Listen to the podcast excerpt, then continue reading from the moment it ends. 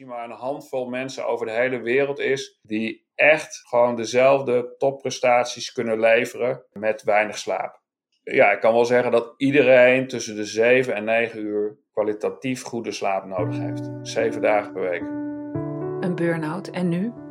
Ben je helemaal opgebrand en denk je hoe nu verder? Dan is dit jouw podcast. Welkom bij de podcast Een Burn-out en nu? Waarin ik, Anne Lindenkamp, in gesprek ga met mensen die net als ik een burn-out hebben gehad met de vraag hoe was die periode nou voor jou? En ik deel mijn zoektocht naar verschillende coaches en therapeuten die jou kunnen helpen om weer uit je burn-out te komen.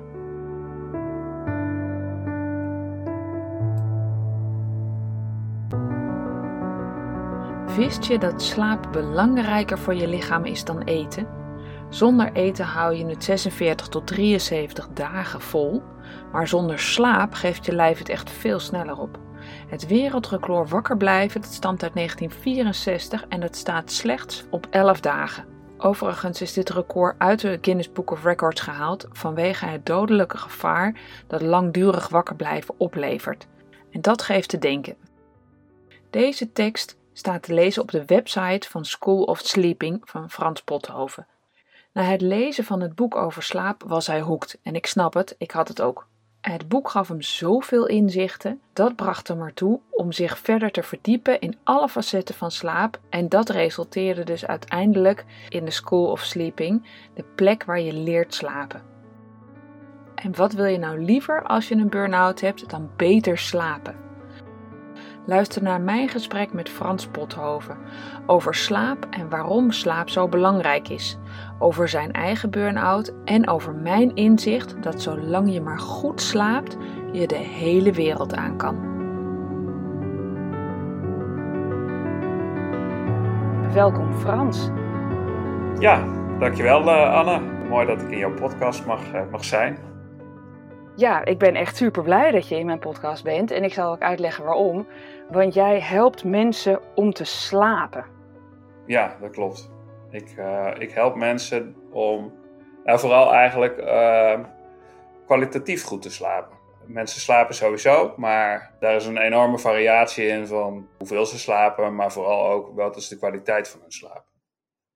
Ja, ik moet je eerlijk zeggen, toen ik net in mijn, uh, mijn burn-out raakte, um, of eigenlijk de periode daarvoor al, kon ik alleen maar dromen van slaap. Want ik sliep nou drie, vier uur per nacht en dat was het. Meer kon niet. Ik sliep prima in. En dan werd ik op een gegeven moment uh, tegen een uur of drie wakker. En dat was het. Dan kon ik ook niet meer slapen, wat ik ook deed.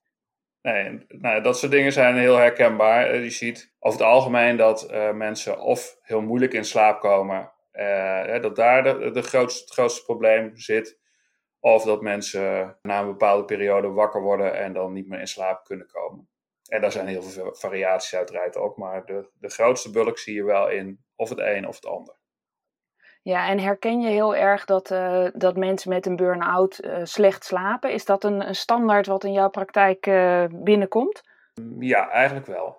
Ja, je kan wel zeggen dat op het moment, op het moment dat mensen in een burn-out zitten, of er tegenaan zitten, dat ja, het stressniveau in deze personen heel erg hoog is. En ja, als het stressniveau, dus zeg maar cortisol wat je lichaam aanmaakt, hoog is, dan, ja, dan heeft dat zeker een negatieve invloed op je slaap. Ik hoor jou dit zeggen, het heeft zeker negatieve invloed op je slaap. En um, nou weet ik toevallig dat jij precies weet hoe dat voelt, een burn-out en slecht slapen. Ja, beide. Helaas. Um, ja, nee, ja, ik zeg helaas en, en tegelijk denk ik, achteraf ben ik er dankbaar voor dat het me is overkomen. Maar uh, ja, ik ben ervaringsdeskundige in, uh, in een burn-out in combinatie met slecht slapen. Ja, want had jij ook dat je eerst slecht sliep en daarna diagnose burn-out kreeg? Of hoe ging dat bij jou? Laat ik zo zeggen, ik legde niet direct de link dat mijn slechte slapen of ja, het slecht voor mijzelf zorgen. Want de slaap was voor mij vooral van oké, okay, het komt zoals het is. En als het weinig is, ja, dan is het maar weinig, maar ik moet gewoon door. Nee, mijn burn-out kwam echt op een andere manier naar voren. Ja, en kan je dat met ons delen, hoe dat ging? Ik zat in een periode uh, waarin ik in een scheiding lag, waarin ik net een nieuwe baan had. Dat was ook nog in een, uh, een baan waarin ik en nieuwe werkzaamheden moest leren en in een vreemde taal. Het was in het Duits, dus ik moest gaan starten in Duitsland voor acht maanden. En nou ja, goed, en in die periode uh, werd ik ook weer verliefd, zeg maar. Dus ik had heel veel uh, op mijn bordje liggen. Ik was, nou ja, ik weet het moment nog heel precies van wanneer, ja, wanneer ging het echt mis. Dus alle signalen daaromheen dacht ik wel van, nou, dat fix ik wel net zoals ik dat alle jaren daarvoor heb gedaan. Van oké, uiteindelijk verdwijnt het wel weer, gaat het wel weer goed. En maar lekker doorgaan en dan, uh, dan gaan die gevoelens wel weer weg en die spanning en die onrust. Tot het moment dat ik uh, op de A2 reed en ik weet het echt nog precies dat, dat ik in één keer bijna op een file inreed. Nog net kon uitwijken. En uh, omdat er een afrit was, gelukkig, ja, toen ben ik naar huis gereden. Toen dacht ik, dit gaat echt niet meer. Het gaat echt niet goed bij mij. Nee, en eigenlijk dus dankzij die afrit ben je niet die file ingedaan. Ik kan mezelf maar dan zit je op die effe afrit en dan, ik zie jou dan met, met, met trillende handjes, uh, dat zou ik in ieder geval gehad hebben, met trillende handjes aan dat stuur zitten. Dat je denkt, fuck, dit gaat echt niet goed. Ja. En heb, voelde je toen ook direct van, nou, ik moet, dit, dit moet anders, dit kan niet meer.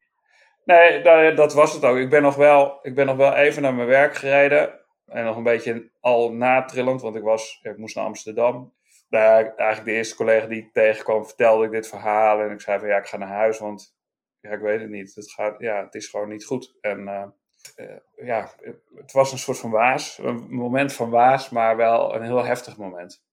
Vooral als ik het ja, ook nu zo weer zeg. Het lijkt me heel heftig. Hè? Alles wat je je realiseert en wat er dan langs schiet. En ook de confrontatie dat het gewoon echt niet goed met je gaat. Hè? Want je zei daarvoor ah joh, ik heb het altijd al een beetje overleefd zo en dat gaat ook wel weer weg. En dat je dan op dat moment weet van het gaat dus nu niet weg, dit gaat niet de goede kant op.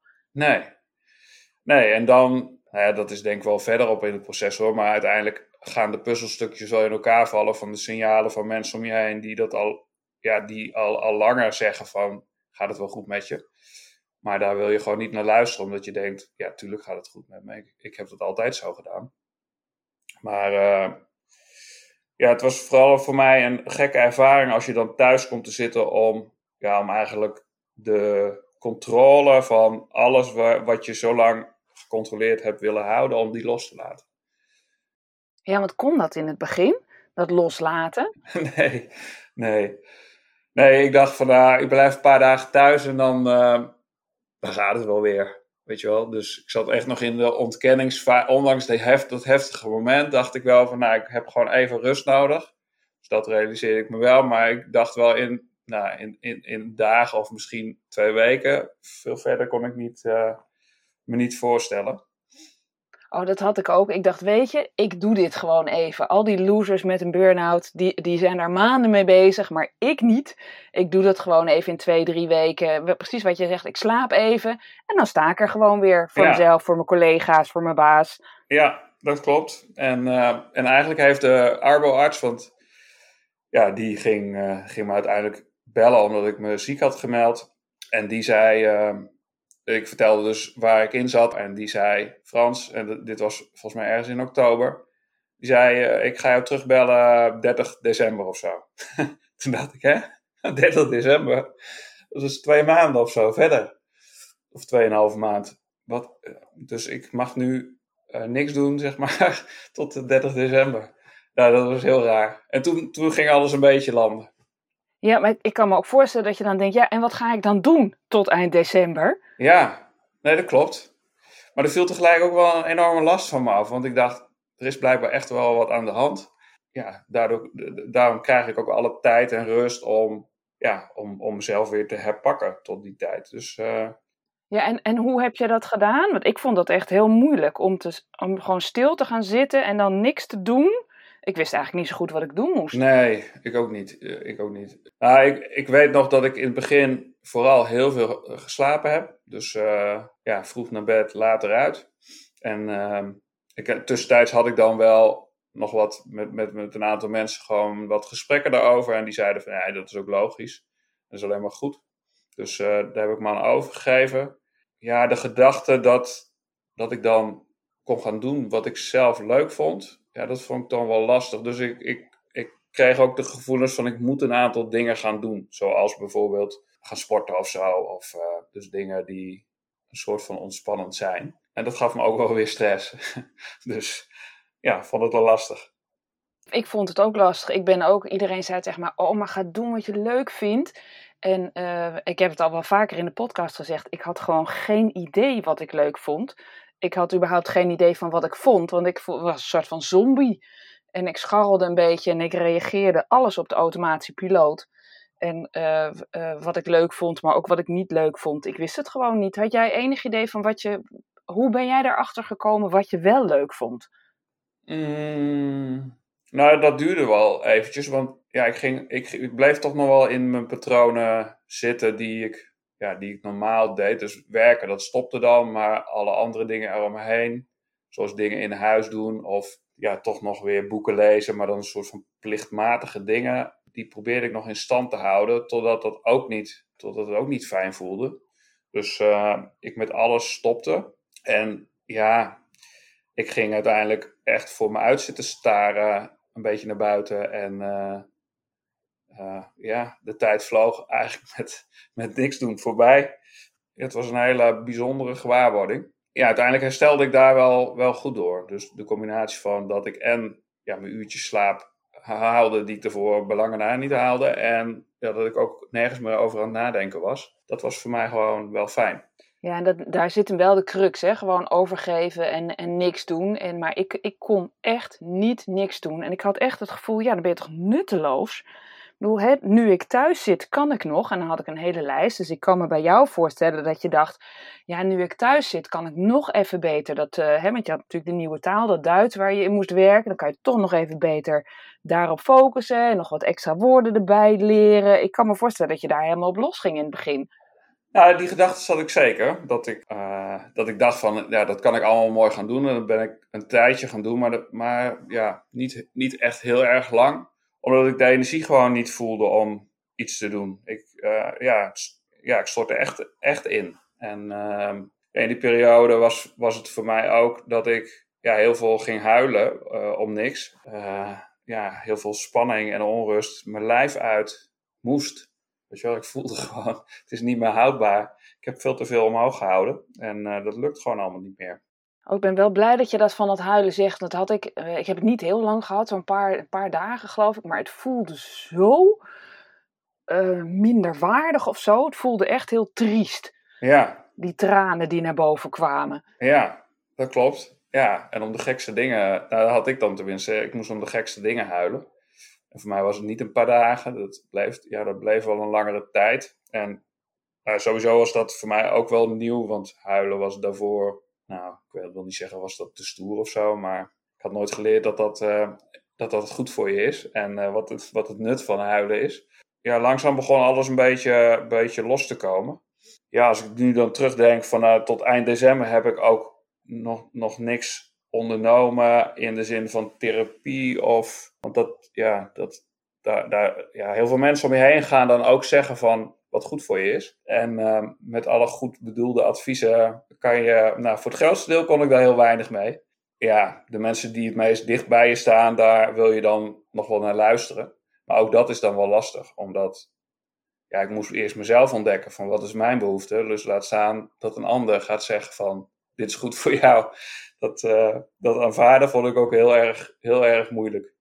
Dus ik, ik was wel op zoek naar ja, wie gaat nou ergens bij in, in dit proces? Want ja, ik zag het wel als een proces, omdat ik ook, ik, nou, ik, was, lean consultant, dus vooral bezig met processen. Dus in dit geval dacht ik ook, ja, dit is een proces waar, waaraan ik ergens moet beginnen om mijn einddoel te behalen. En dat, en dat is dat ik dan weer op een goede manier kan functioneren.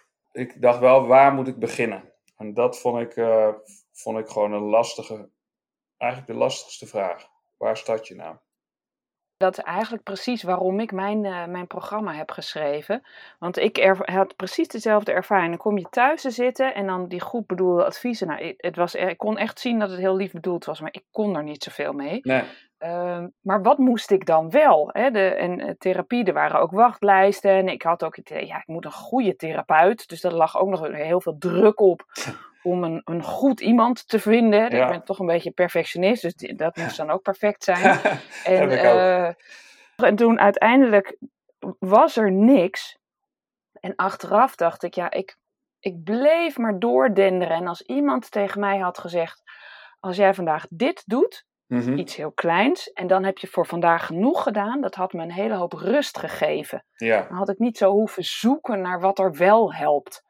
nee, eh, zeker, zeker. Nou, voor mij was het dan dat ik zowel via mijn werkgever eh, aangeboden kreeg om, ja, om zeg maar een eh, ja, therapie te krijgen, maar daar voelde ik niet zoveel voor, omdat ik dacht, ja, zij hebben daar een ander doel bij als ik. Want hun doel, dat was wat, wat in mijn hoofd dan vooral zat, is mij weer aan het werk krijgen. En mijn eigen doel is, ik moet, ik moet er zelf weer bovenop komen. En dat is inclusief werk. Via via ben ik wel bij iemand terechtgekomen die gespecialiseerd was ook in, in burn-outs. En ja, dat was dan ergens wel pas na 2,5 maand. En ja, dat is wel rijkelijk eh, laat, denk ik. Ja, en toen was je eigenlijk fysiek alweer hersteld, hè, door, die, eh, door wat je vertelde, dat gewoon dat niks doen en Ja. slapen overdag. Ja, Maar hoe ging dat slapen bij jou s'nachts dan? Want echt de eerste maanden dat ik dus nog dat ik thuis was, maar nog wel heel erg in mijn hoofd zat, werd dat slapen er bij mij echt niet beter op.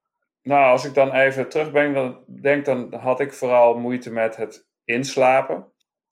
Dus een, ja, een hoofd wat, eh, wat maar blijft malen. En eh, ja, achteraf gezien heb ik gewoon niet de juiste keuzes gemaakt. Want ik, nou, tot niet heel lang geleden, kon ik wel dagelijks wat van alcohol drinken.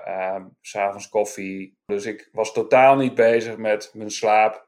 Hoe ik dat dan op een goede manier eh, kon doen. Want voor mij was slaap eigenlijk iets wat is van ja, je gaat liggen in een bed en je doet je ogen dicht en je wordt een keer wakker. En of dat dan tussentijds is of, of wat dan ook, ja, dat is niet meer dan dat. Dus ik had me daar nooit in verdiept. En, eh, en daar ging ik eigenlijk door met mezelf toch wel te verwaarlozen. Ondanks dat ik soms wel qua uren eh, genoeg in mijn bed lag. En misschien wel wat uitrusten. Maar eh, ik was totaal niet bezig met, ja, hoe is die slaapkwaliteit dan? Nee, daar was ik ook totaal nooit mee bezig voordat ik die burn-out kreeg. En dan moet je eerlijk zeggen, ik had ook nooit het, de, de noodzaak, want ik ging gewoon altijd in mijn bed liggen. Dan viel ik in slaap en dan werd ik door de wekker werd ik weer wakker. Dat was het. Ja, Dus toen ik tegen die burn-out aanliep, toen maakte ik ineens mee, denk ik, oh, dat wakker liggen, hier klagen al die mensen over. Dat je, nou ja, er maar weer uit en een kopje thee en dan maar weer eens proberen.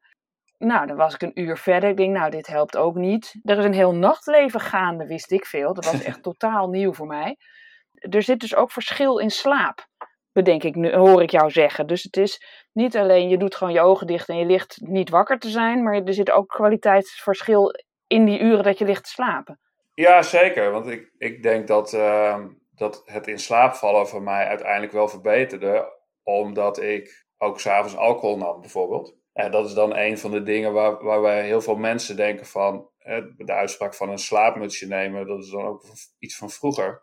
Maar dat mensen dan denken van nou, ja, ik val er goed door in slaap. Ik ontspan, mijn lichaam ontspant door alcohol ja, je gaat liggen en, en je ogen vallen dicht en je, je bent in ieder geval afwezig. Maar ja, wat ik heb geleerd nu, is dat je eigenlijk met alcohol helemaal niet slaapt. Want je bent constant wakker, je slaapt, je bent wakker, je, bent, je slaapt. Dus ja, je komt, je komt niet in, in het diepe niveau. Alleen je bent je er helemaal niet bewust van, omdat je wel in je onderbewustzijn zit. En heeft het he- dus ook helemaal geen nut dat je gaat liggen, want je spieren ontspannen dan wel. Maar alle processen die tijdens de slaap horen te gebeuren, ja, dat gebeurt gewoon niet. Nee, want kan je ons daarin meenemen? Hè? Je bent inmiddels, je hebt de burn-out heb je afgerond, je hebt ervan geleerd. Ja, Ehm, en, en je bent eh, eh, overgestapt. Hè? Je zei ik was lean consultant, maar dat ben je duidelijk nu niet meer. nee, dat klopt. Nee, dat ben ik duidelijk niet meer. Nee, en mijn, en mijn periode daarna, dus nog even om dat burn-out stukje dan echt af te sluiten. Ik, ik heb wel ongeveer een maand of zeven erover gedaan om weer volledig ja, terug te kunnen naar mijn werk. Als, dat maar even als uitgangspunt nemen. Ja, ik heb, ik heb daar echt nog wel een, een behoorlijk lange tijd voor nodig gehad om, om echt te herstellen. Ja, goed, uiteindelijk heb ik, ben ik in een periode gekomen dat, dus, dat ik of in aanraking kwam met een, eh, een boek over slapen. En ja, dat heeft wel mijn leven op zijn kop gezet. Dat was echt een eye-opener dat ik denk, hè, wat is dit allemaal en waarom weet ik dit niet en waarom hoor ik nooit iemand erover? Dus ehm, dat klopt. Ja, toen kwam een andere leven. Ja, dus eigenlijk hè, de, de burn-out heb je ook als een soort van lessons learned en, en je bent er iets mee aan. Het gaat nu gewoon heel goed met je en je hebt er een, uh, eigenlijk ben je gewoon een volledig nieuwe carrière gestart. Ja, dat klopt. Nee, door dat boek ben ik dus het uh, allereerst gaan toepassen in mijn eigen leven. Uh, en bij mij werken die dingen dan ook zo dat, dat als, als er dingen verteld worden, dan wil ik het eerst zelf gaan ervaren of dat dan werkt. En of dat dan voor mij werkt en hoe dat dan precies zit, wat, waar loop je tegenaan. En zo was het ook met het boek over slaap. Dus ik uh, ben dat boek gaan lezen en er stonden allerlei tips in. En toen dacht ik, oké, laat ik dan eens nu heel goed voor mezelf gaan zorgen. Precies doen wat ik uh, het beste kan doen om goed te kunnen slapen, om in slaap te komen en om door te slapen. En dat in combinatie met goede voeding en bewegen. En voor mij was goede voeding, dus goed, goed eten, gezond eten en, en bewegen, sporten. Maar niet alleen eh, sporten, maar ook wandelen. Dat was wel al mijn hele leven in mijn uh, systeem. Alleen, ja, slaap. Ja, ik had serieus het idee bij slaap, dat is zonde van mijn tijd. Zo, zo stond ik er echt in. En als ik het met vier uurtjes slaap kan doen, dan uh, doe ik het het liefst met vier uur. En dan ga ik er echt geen acht slapen. Had jij dat ook? Ik ben zo blij dat je dat zegt. Want ik moet je eerlijk zeggen, op een gegeven moment uh, sliep ik dus heel slecht. Maar ik vond het ook wel weer stoer. Dat ik ja. denk, ja weet je, ik heb gewoon heel veel tijd om te werken. En die, ja. uh, die besteed ik gewoon goed. En uh, ja, wist ik veel dat dat slecht was. En dat ik daarom zo stikzagrijnig werd. Precies. Ja, en, en, ja, mooi dat jij dat dan weer zegt. Want ja, dat zijn allemaal dingen die ik dan uiteindelijk geleerd heb. Van hoe dat dan werkt in je lichaam. En dat je soms dus denkt ik ben zagrijnig, ik voel geen, geen, energie of ik kom niet in slaap of nou, alle dingen die er meespelen, dat je dat niet relateert aan het feit dat je dus ja, niet goed slaapt en uh, je slaap niet serieus neemt. Eigenlijk, dat was mijn beleving dan, ik dacht dat alles lag aan, aan mijn werk, aan mijn relaties, aan de mensen die vooral dingen niet goed deden in mijn ogen. En ik koppelde dat totaal niet terug aan slaap. Terwijl ik nu kan zeggen: ja, mensen, ga alsjeblieft eerst eens terug naar de basis. En dat is in mijn ogen is de nummer één waar je goed voor, uh, op moet gaan letten, is slaap. En dan goede voeding en dan uh, een stukje bewegen. Als je het in mag delen in een top drie. Ho, ho, ho. Ik moet oh. heel even nadenken, Frans. ja. ja, mijn burn-out lag aan stress, hè? Ja. En nu zeg je eigenlijk, nee, Anne, het lag, je, nummer één is slaap. Ja. Ja, het is... Echt? Hoe dan? Hoe dan? Ik, ik kan wel zeggen dat, en dat is natuurlijk elke specifieke, elke spe, specifieke fase of periode bij mensen is natuurlijk anders. Maar ik geloof echt dat een burn-out zou kunnen ontstaan doordat je niet goed slaapt. Dus dat je je slaap niet serieus neemt. Ja, dat klinkt misschien raar, maar heel veel mensen die relateren dat aan, ja, eigenlijk aan externe factoren. Dus dat ze hun werk, nou, dat het druk is op hun werk of nou, dat, dat het werk misschien wel te moeilijk is, dat ze het niet aankunnen of uh, nou ja, alle, allerlei andere dingen. En ik kan... ja, in mijn geval, hè, ik heb het in de podcast wel vaker genoemd, want ik was en aan het verbouwen, een huis ja. waar heel veel jaren niks gebeurde, en ik moest verhuizen en ik uh, moest voor mijn werk naar, reisde ik naar Azië en ik moest een paar keer naar Azië en dat allemaal in de twee maanden uh, dat de verbouw, verbouwing ook gaande was. Ja. Dus ik had gewoon stress. Ja. En dan, ik, uiteindelijk heb ik dus mijn uh, burn-out gekoppeld aan die stress. Ja. En dat ik gaandeweg, ik had natuurlijk ook nog een jetlag. Als je twee keer naar Azië reist, dan heb je een behoorlijke ja. jetlag. Dus die jetlag en slecht slapen, ja, dat was inherent aan het leven wat ik leidde. Ja. En het op dat moment. En, maar ik zeg ook heel vaak, het is wel vreemd dat ik toen een burn-out kreeg, want ik heb wel voor hetere vuren gestaan. Ik heb wel moeilijker dingen overleefd en geen burn-out gekregen. Ja. Dus nu denk ik ineens, zou dan dat slechte slapen uiteindelijk de mokerslag zijn geweest dat ik toch in die burn-out raakte? Nou ja, als je in jouw situatie dan kijkt, het feit dat je dus reisde, een jetlag, daardoor ook weinig slaap. En als je een jetlag hebt, dan duurt het vaak weer 1, 2 weken voordat je weer in een normaal slaapritme komt. En als, als we een voorbeeld nemen, wat gebeurt er als je niet voldoende slaapt? Uh, is dat je, nou laat ik dan even een dingetje zeggen over wat er bijvoorbeeld in je hersenen gebeurt. Kijk, in het eerste deel van je slaap, je hebt zeg maar verschillende slaapfases. Dus dat is dan even technisch de non-remslaap en je remslaap. En in je non-remslaap gebeurt er iets in je hersenen. Dan spoelt er zeg maar een, een, een stofje door je hersenen om die weer schoon te maken. En eigenlijk je, je harde schijf een soort van te resetten. Dus je korte termijn geheugen en alles wat je daarin opslaat, Die wordt door dat stofje weer schoongespoeld, zodat je ook weer nieuwe informatie kunt opnemen. En je hoofd weer leeg is en daardoor je stresslevel ja, ook weer lager is. Dus je voelt je weer rustiger, je kan weer meer dingen onthouden, je kan weer meer dingen aan, je kan meer ongemakkelijke dingen aan. Dus alleen al dat stukje, dus als je die non-rem slaap niet goed doorleeft, zullen we maar zeggen, doorslaapt, ja, dan uh, loopt langzaam je hoofd vol en ja, dan wordt alles te veel. En dat verklaart dan dus ook waarom ik op een gegeven moment me niet meer goed kon concentreren en uh, waarom ik uh, weinig kon onthouden. Dat is dus puur omdat het, hoe noemde je het, je, mijn hersens niet helemaal schoongespoeld werden, waardoor dat korte termijn geheugen vol bleef zitten. Klopt, ja. En daardoor, je hebt zeg maar in je lichaam twee belangrijke hormonen. Je hebt dan zeg maar cortisol en je hebt melatonine. Melatonine heb je nodig om in slaap te vallen. Cortisol heb je nodig om je energiek te voelen. Hè? Dus dat is in de positieve gevallen heb je dat nodig om, uh, om in actie te komen. Maar ja, het, het, geeft ook, het kan ook een stressgevoel geven. En op het moment dat je dus niet die eerste slaapfase goed doorloopt, dan blijft je cortisolniveau hoog. Dus ga je ook slapen met veel ja, met stress in je lijf. Uh, en je lichaam maakt tegelijkertijd dus minder melatonine aan. Want zeg maar een weegschaal, als het een omhoog gaat, gaat het ander naar beneden. Dus samenvat zit ik denk, hey, ik hoor je zeggen, als er meer cortisol, dus meer stress in je lijf is, uh, kan dat dus invloed hebben op je slaap. Mhm. Dus is het ook wel zaak dat je dan die stress kwijtraakt overdag. Ja. Of hoeft dat niet? Nee, uh, ook. Ja, uiteindelijk is het natuurlijk belangrijk om in kaart te brengen van wat die stress veroorzaakt. Dus in jouw geval met en verhuizen en het reizen, druk op je werk. Ja, het kan dan zijn dat je dus je overzicht verliest en als je dan perfectionist bent, de controle niet meer hebt, ja, en dan kom je ook nog eens in een slechte slaap, ja, dan gaat het natuurlijk helemaal mis. En dan, dan heb je die controle niet meer.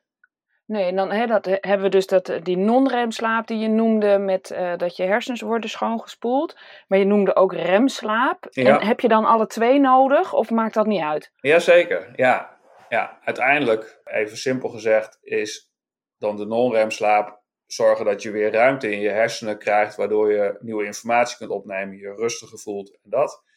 En in je remslaap, daarin worden nieuwe verbindingen gelegd. Er zit een stukje creativiteit van je brein. Nou, kijk, op het moment dat je dus de tweede fase van je slaap dus ook niet meer goed hebt, of dus dat je dus heel vroeg wakker wordt, dan ga je dus merken dat je gewoon dingen gaat vergeten. Dus dat je namen misschien niet meer kunt onthouden, of dat je een persoon niet meer kunt linken met een bedrijf, of dat je in je werk dingen moet gaan doen die normaal gesproken heel simpel zijn, maar je ziet het gewoon niet meer, omdat het verband niet legt tussen, tussen bepaalde processen. Dus daarom is je tweede deel van de slaap, dus de, de remslaap, ja, ook enorm belangrijk.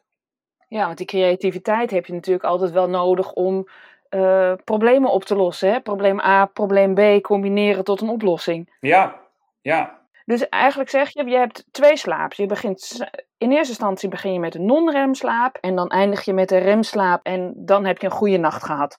Heel simpel gezegd uh, is dat zo, maar er, zitten, de, ja, er hangen gewoon heel veel dingen aan vast. Nou, wat ik ook heel schokkend uh, vond, is als je kijkt naar je non-remslaap en je remslaap, is dat stel even dat, een, dat idealiter een, een nachtrust, dus een slaap, 8 uur is. En dat verschilt wel wat persoon, maar hè, gemiddeld genomen is 8 uur slaap wat iedereen nodig heeft. Stel dus dat je als je de non-remslaap en de remslaap verdeelt in 4 uur, heb je ongeveer van je nachtrust non-remslaap en 4 uur remslaap. En die zitten wel in verschillende fases, komen die terug. Dus het is niet zo dat je vier uur non-remslaap achter elkaar hebt en remslaap. Maar het is wel dat je in de eerste periode het meeste non-remslaap hebt. En de tweede periode het meeste remslaap. Maar stel dus hè, dat, dat in dat eerste blok je een uur korter slaapt. Dus niet vier uur, maar, maar drie uurtjes. Dan zou je denken dat je dus 25% van die slaapperiode mist. Alleen, als je kijkt naar het proces in jouw lichaam, dus in jouw hersenen, die mist dan niet 25%, maar daar kan je zelfs wel 70 tot 90% van het hele proces missen.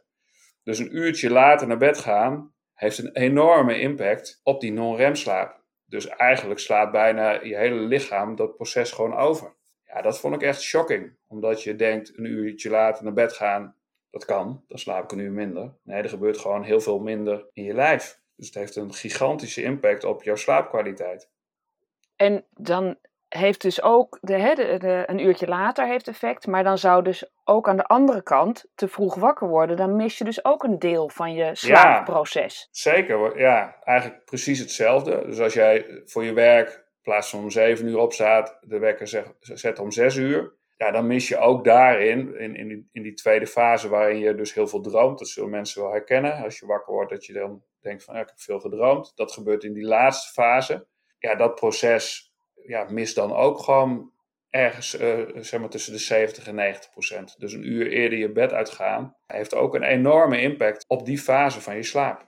En is er dan, ik heb wel eens uh, iemand horen zeggen, ja, je, moet dromen. Dromen is echt goed voor je. Dus als ik dan zou kiezen, denk ik, ja, dan kan je dus beter wat later naar bed en dan wel dromen, want dat is een betere slaap voor mij. Ja, ik, ik denk niet dat er een keuze is wat, wat uiteindelijk beter is om te missen. Eigenlijk kan je gewoon niks missen. Want je hebt het gewoon allebei echt heel erg hard nodig om je lichaam weer optimaal te kunnen laten functioneren. Dus naast dit stukje over je geheugen uh, heb ik het nog niet over het creëren of het opruimen van ziektekiemen of het herstellen van je cellen of je darmflora of sportprestaties. Dus het gaat veel verder dan het dromen en je creativiteit, die je dan bijvoorbeeld niet, even niet hebt.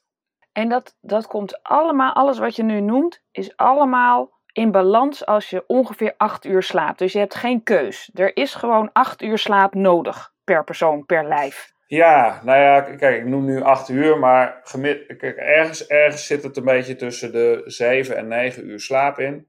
Dus korter dan zeven uur slapen. En dat, en dat is ook er roepen best wel veel mensen dat ze, ja, dat ze gewoon weinig slaap hebben. Dat vijf uur slaap dat het prima is. En dan noemen ze ook gewoon een aantal bekende mens, mensen, zoals een Elon Musk of zo. Hè, die slaapt ook maar zo, zo weinig uur. Maar er is echt onderzocht hoeveel mensen werkelijk met zo weinig slaap kunnen. En ze zeggen, en dat is niet wat ik zeg, maar ze zeggen dat dat misschien maar een handvol mensen over de hele wereld is. die echt gewoon dezelfde topprestaties kunnen leveren. Dus ook uiteindelijk gezond oud worden met weinig slaap.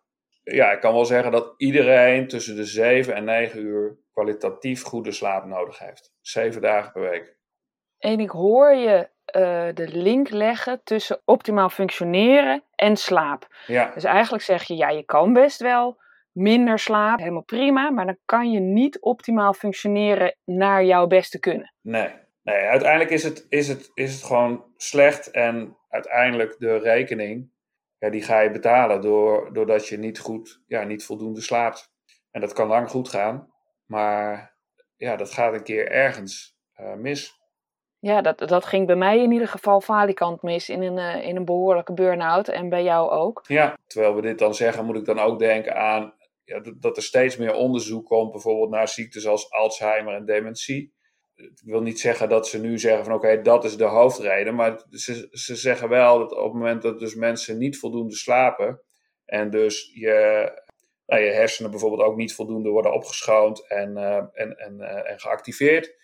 Dat je uiteindelijk gewoon een ja, ziekte zoals Alzheimer en dementie aan het creëren bent. En de kans groter is uh, dat, je, ja, dat je daar vatbaar voor gaat zijn uiteindelijk op latere leeftijd ja, mensen kunnen misschien heel lang het voor hun eigen ogen prima doen. Maar je, je, de kans dat je dus uiteindelijk ja, ziek wordt, en dan is dit er één, maar dan ja, het kunnen ook ziektes als kanker zijn of andere ziektes. Ja, heel veel dingen zijn wel te koppelen aan, uh, aan goed slapen of slecht slapen. Ja, dus ik ben inmiddels doordrongen dat je gewoon je zoveel de 7 tot 9 uur slaap echt wel nodig hebt. Mm -hmm. En dan is nu natuurlijk de brandende vraag: hoe dan? Want ik zit natuurlijk in die burn-out. Hè? De, de, Ik sliep die paar uur per nacht. Ik was in de zomer, had ik die burn-out. Ik moet je heel eerlijk zeggen, dan dacht ik op een gegeven moment... ja, dit wordt hem niet meer. Gelukkig was het vroeg licht. Dus dan was ik om zes uur s ochtends terug van het wandelen. Mm Ja, je moet toch wat, hè? dus... Uh, de, en daar zat ik dan en hoorde ik je al een beetje uh, in het begin van ons gesprek over uh, gezonde voeding, alcohol en koffie. Ja. Dat heeft dus kennelijk invloed. Um, kan je ons meenemen in wat je dan wel moet doen om wel te slapen? Er zijn heel veel factoren die afhankelijk zijn om, om goed te kunnen slapen. En jij zei zelf net van oké, Als je, als je dus heel druk hebt op je werk of, of met andere dingen. Hè, dat zijn factoren die, uh, waar je invloed op hebt. Maar als je kijkt naar bijvoorbeeld voeding. Ja, dan is voeding enorm belangrijk om een goede nachtrust te bevorderen. Omdat je darmen ook s'nachts ja, aan het verwerken zijn wat je, wat je in je lijf uh, hebt gestopt. Nou, als we kijken, dan neem ik eventjes bijvoorbeeld cafeïne. Dus niet zozeer alleen koffie. Maar cafeïne zit in, uh, zit in koffie, maar zit ook in bepaalde theesoorten, zit in uh, uh, pure chocola, zit in sommige medicijnen. En cafeïne heeft een negatief effect op jou, vooral op jouw diepe slaap. En ook daarin hoor ik best veel mensen zeggen, en ik zie heel veel mensen nog s'avonds koffie drinken, dat ik denk, oh, als je wist wat dat doet met je slaap, zonder dat je daar erg in hebt, dan stop je er direct mee. Want cafeïne maakt dat je minder goed in je diepe slaap komt. En afhankelijk van de persoon, maar ja, het duurt ongeveer 12 uur voordat cafeïne volledig uit je lichaam weg is. Dus dat betekent als jij smiddags nog een, uh, een kop koffie neemt om 4 uur, dat s'nachts om 4 uur pas dus ja, die cafeïne volledig weg is. En juist uh, je diepe slaap zit dus in de eerste vier uur van je slaap. In die fase heb je nog een stofje in je lijf die niet meehelpt om die diepe slaap te bevorderen. Ja, dat wil je niet. Dus ik zou zeggen, stap 1, ja, let op je inname van cafeïne. En als je om 11 uur naar bed gaat, stop ergens aan het einde van de ochtend met het innemen van cafeïnehoudende producten er vallen steeds meer uh, kwartjes uh, op zijn plaats, Frans. Want ik, ik, liep tegen die burn-out en toen uh, het enige, ik liep gewoon op koffie. Ja. Normaal dronk ik dan alleen s ochtends één of twee kop koffie en dat was dan prima. Um, maar naarmate ik het drukker kreeg, dacht ik tegen mijn lunch, nou ik neem nog een kop koffie. En om drie uur nam ik er nog één. En om vijf uur dacht ik, nou ik wil nog heel even mijn mailbox leeg uh, halen. Weet je wat, ik neem gewoon nog een kop koffie. Ja. Um, dus dat verklaart wel waarom dan die diepe slaap helemaal niet optimaal was. Nee, nee dus je, ja, je slaapt wel. Alleen ja, je slaapt dan gewoon heel licht. En je komt niet in de fase van kwalitatief goede slaap die je echt heel hard nodig hebt. Ja, er zijn ook, er zijn ook best veel mensen die die medicijnen gebruiken waar cafeïne in zit. En uh, nog eventjes een pijnstiller nemen voordat ze gaan slapen. Ja, realiseer je ook dat dat dus een enorm effect heeft op, ja, op die, dus die diepe slaap. Ja, en de diepe slaap heb je, hebben we je in het begin horen zeggen. Dat is uh, hè, dat, je, dat er een, stofje in je hersenen vrij, vrijkomt. Wat, dat je hersenen een beetje worden schoongespoeld. Ja. En dat vindt dan dus niet of nauwelijks plaats. Dat klopt. Ja, en daardoor, vooral dan als je mensen hebt met burn-out, die dus al een heel druk, onrustig hoofd hebben. En merken dat ze dingen niet meer kunnen doen, dan wordt het alleen maar erger. En uh, ga je steeds minder dingen goed overzien.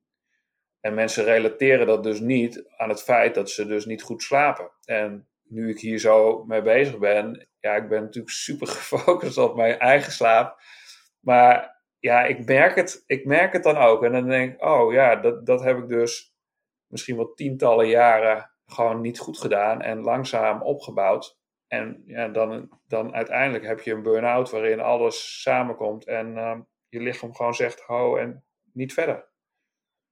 Nee, en, en eh, dat deed het. Want we hebben nu, uh, ik heb je horen zeggen koffie, maar in het begin van het gesprek zei je ook dat slaapmutsen met alcohol is dus kennelijk ook niet heel erg bevorderlijk voor je slaap. Nee, nee. Nou, alcohol kan je, bij alcohol kan je eigenlijk ook zeggen dat het ongeveer 12 uur duurt voordat het je lichaam uit is. Afhankelijk van ja, de sterkte van de alcohol. Hè, dus wijn, bier of whisky, daar zitten nog wel verschillen in. Maar over het algemeen kan je zeggen, het duurt dus 12 uur voordat je dat alcohol je lichaam heeft verlaten. En alcohol maakt dus ook dat je eigenlijk helemaal niet slaapt. Dus dat je lichaam constant tussen een fase zit van wakker, slapen, wakker, slapen, wakker, slapen, wakker, slapen. Dus je, je, je slaapt ja, super licht. En ja, dat sluit dan ook aan wat ik net zei bij cafeïne. Ja, dan mis je dus je diepe slaap en alle processen die er zijn. En je wordt, echt, ja, je wordt echt moe wakker. En heel veel mensen herkennen dat bij cafeïne niet zo, maar bij, bij alcohol wel. Dat ze dan denken van nou, ik voel me best brak. En, en vaak wordt dan de relatie gelegd tussen alcohol en een soort van kater of wat het in je lijf doet. Maar de grootste reden dat je je brak voelt, is dat je gewoon niet, niet echt geslapen hebt. Dus je, bent in een soort van trance geweest. Maar je kan het bijna, als je dan redelijk wat alcohol drinkt, kan het bijna geen slaap noemen. Dus idealiter zou je moeten zeggen van nou, drink s ochtends alcohol. en uh, ja, dan, dan kan het. en dan slaap je wel goed. Ja, dus, en ik hoor je het samenvattend zeggen, als je zo nodig wilt drinken, doe dat dan alsjeblieft in de ochtend even. Ja, precies. En uh, dat kopje koffie, ik hoor je niet zeggen koffie is slecht, maar ik hoor je wel zeggen, doe het ochtends. Ja, en nou, nou ja, nu wil ik wel een, nog een soort van toevoeging geven over zowel koffie als alcohol. Kijk, er zijn echt wel mensen, en dat zou je dan zelf proefondervindelijk moeten gaan, uh, gaan zien, uh, die, en dat kan je eigenlijk alleen maar zien als je ook slaap meet. Uh, maar ja, uh, wat, wat die cafeïne voor een effect heeft. Want er zijn echt wel mensen die, als ze smiddags nog om vier uur of vijf uur een kop koffie drinken, s'nachts daar geen last van, uh, van hebben. Dus op hun slaapkwaliteit. Alleen als je het niet kan meten en je wil gewoon gegarandeerd dus goed slapen, ja, dan zeg ik stop uh, om 11 uur s ochtends of om 12 uur. Ja, en met alcohol is het hetzelfde. Van kijk, of je nou veel water hebt gedronken op een dag of niet, en je neemt alcohol, dat is ook iets wat invloed heeft. En of je nou één wijntje neemt, s'avonds om, nou zeg maar bij het eten om 6 uur of 7 uur, en je gaat om 11 uur naar bed, ja, dan heeft dat ook wel een hele andere impact als dat jij net voordat je gaat slapen en je bent al moe, nog een whiskietje inschenkt en een zak chips opentrekt. Dus daar zit verschil in. Nou, gelukkig. Dus ik kan mijn wijntje bij het eten, als ik ook nog wat water drink, is, uh, uh, is in ieder geval minder schadelijk dan uh, dat nachtmutsje, die whisky om 11 uur s avonds. Ja, ja, en uiteindelijk geloof ik ook in dat je. Kijk, je leven moet geen straf zijn. Dus het is niet zo dat je alles jezelf moet ontzien. En dat je dan denkt, ja, ik mag dus nooit meer een wijntje drinken. Maar mijn advies zou zijn: probeer het niet als standaard te doen, wat bij mij het altijd was. Ik vond altijd, als ik eten aan het koken was, het heerlijk om een wijntje open te trekken. En uh, nou, dan bleef het vaak niet bijeen. Maar probeer het bewust te doen en er dan ook van te genieten. En dan het liefst ook ja, een beetje begin van de avond. Want ja, één wijntje, daar geniet je het meeste van. Of je eerste biertje is ook heerlijk. Je tweede, die drink je vaak onbewust al uh, weg. En als je dat dan misschien één keer per week doet of eens in de twee weken dan is het ook een soort van feestje. Ik denk dat dat uh, een beter patroon is in ieder geval. Ja, en ik hoor je patroon zeggen, en je gaf net al aan, uh, hè, je, je hebt een, uh, een programma ontwikkeld dat mensen beter kunnen slapen. Kan je, kan je daar iets meer over vertellen? Hè? Stel, ik zit in die burn-out en mm -hmm. ik denk, nou, wat Frans allemaal vertelt over slaap, dit, dit is het, ik wil dat ook beleven. Ja, mijn bedrijf heet School of Sleeping en ik heb er bewust voor gekozen voor de naam School, omdat ik geloof dat ja, het is een stukje onderwijs wat je krijgt over slaap en over je lichaam. Dus slaap in combinatie met voeding en bewegen. Ik heb een, uh, een programma ontwikkeld, dat is online, waarin je gedurende een periode van drie weken lang dagelijks een filmpje krijgt met uitleg over slaap in combinatie met voeding en bewegen. En je wordt aan, daarmee aan de hand genomen van oké, hoe werkt je lichaam, hoe werkt slaap, waar is het belangrijk voor, wat gebeurt er als je dit wel doet of niet doet om uiteindelijk na drie weken tijd ja, de, de allerbelangrijkste informatie te hebben over, over slaap. En een goed inzicht te hebben van als ik dit dus doe, bijvoorbeeld alcohol s'avonds nemen, dan heeft het invloed op dat en dat. Zodat je ja, gedurende de rest van je leven, dat geloof ik echt, dat je dan gewoon weet wat je moet doen en niet moet doen om je, om, om, om je gewoon goed te blijven voelen en om goed voor jezelf te zorgen. Ja, dus ervan uitgaande dat mensen in een burn-out zitten, dan ben je dus eigenlijk, neem je mensen drie weken bij de hand. Ja. En dan kan je na drie weken echt alweer uh, verbetering in slaap merken. Ja, zeker. Kijk, en in drie weken tijd ga je echt niet in één keer van super slecht slapen naar fantastisch. Maar ik, ik kan wel zeggen dat je, als je, en dat, dat kan ik spreken vanuit de ervaringen van mensen, ik krijg echt heel veel verschillende personen binnen die van hun slaap een 2 geven. Uh, of mensen die zeggen, nou, ik slaap best redelijk, een zesje of zo. Maar dat er bij iedereen een, uh, ja, een behoorlijke progressie heeft plaatsgevonden. Ja, hoeveel stappen je vooruit gaat, hangt er ook een beetje vanaf hoe, hoe goed of hoe slecht jij op dit moment al voor jezelf zorgt. in ieder geval als ik hè, naar mijn burn-out kijk, dan was ik dat gewoon even vergeten. Ja. Hoe je dan ook voor jezelf moest zorgen. Ehm, want andere dingen waren op dat moment gewoon even belangrijker. Ja, als je altijd, als je, altijd je, eh, voor jezelf dus goed zorgt. Ja, en, en ik blijf wel erbij zeggen, uh, Anne, dat, dat dan de combinatie tussen goede voeding en bewegen dan ook belangrijk is. Hè? Om even als voorbeeld met voeding aan te geven. Kijk, in een Formule 1 auto stoppen wij geen euro 95 brandstof. Dan zal die echt niet goed rijden. Dus dan stoppen ze de beste brandstof in die ze maar kunnen krijgen. En wij verwachten van ons lichaam, en daar hoort dan slaap bij, dat we ons top voelen, dat we een goede prestatie kunnen leveren en wat dan ook. En we stoppen alles in ons mond wat voor ons neus komt. En ja, dat matcht gewoon niet. Zo werkt het niet. Nee, dus we moeten gewoon leren om goed voor onszelf te zorgen. Ja, absoluut. Frans, dank je wel voor, uh, voor je tijd en je duidelijke uitleg. En ik neem mee van dit gesprek, slaap is het aller, allerbelangrijkste. Want dan kan je weer uit je burn-out komen. Ik kan het niet beter samenvatten als wat jij zegt, eh, Anne. Ja, heel mooi.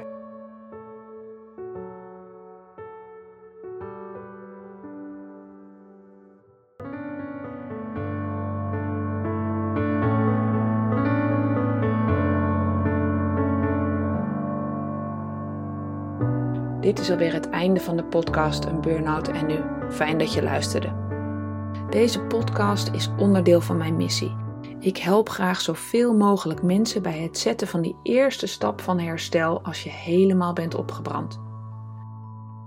Wil jij ervaren hoe ik jou kan helpen? Maak dan een afspraak op de website eenburnoutennu.nl.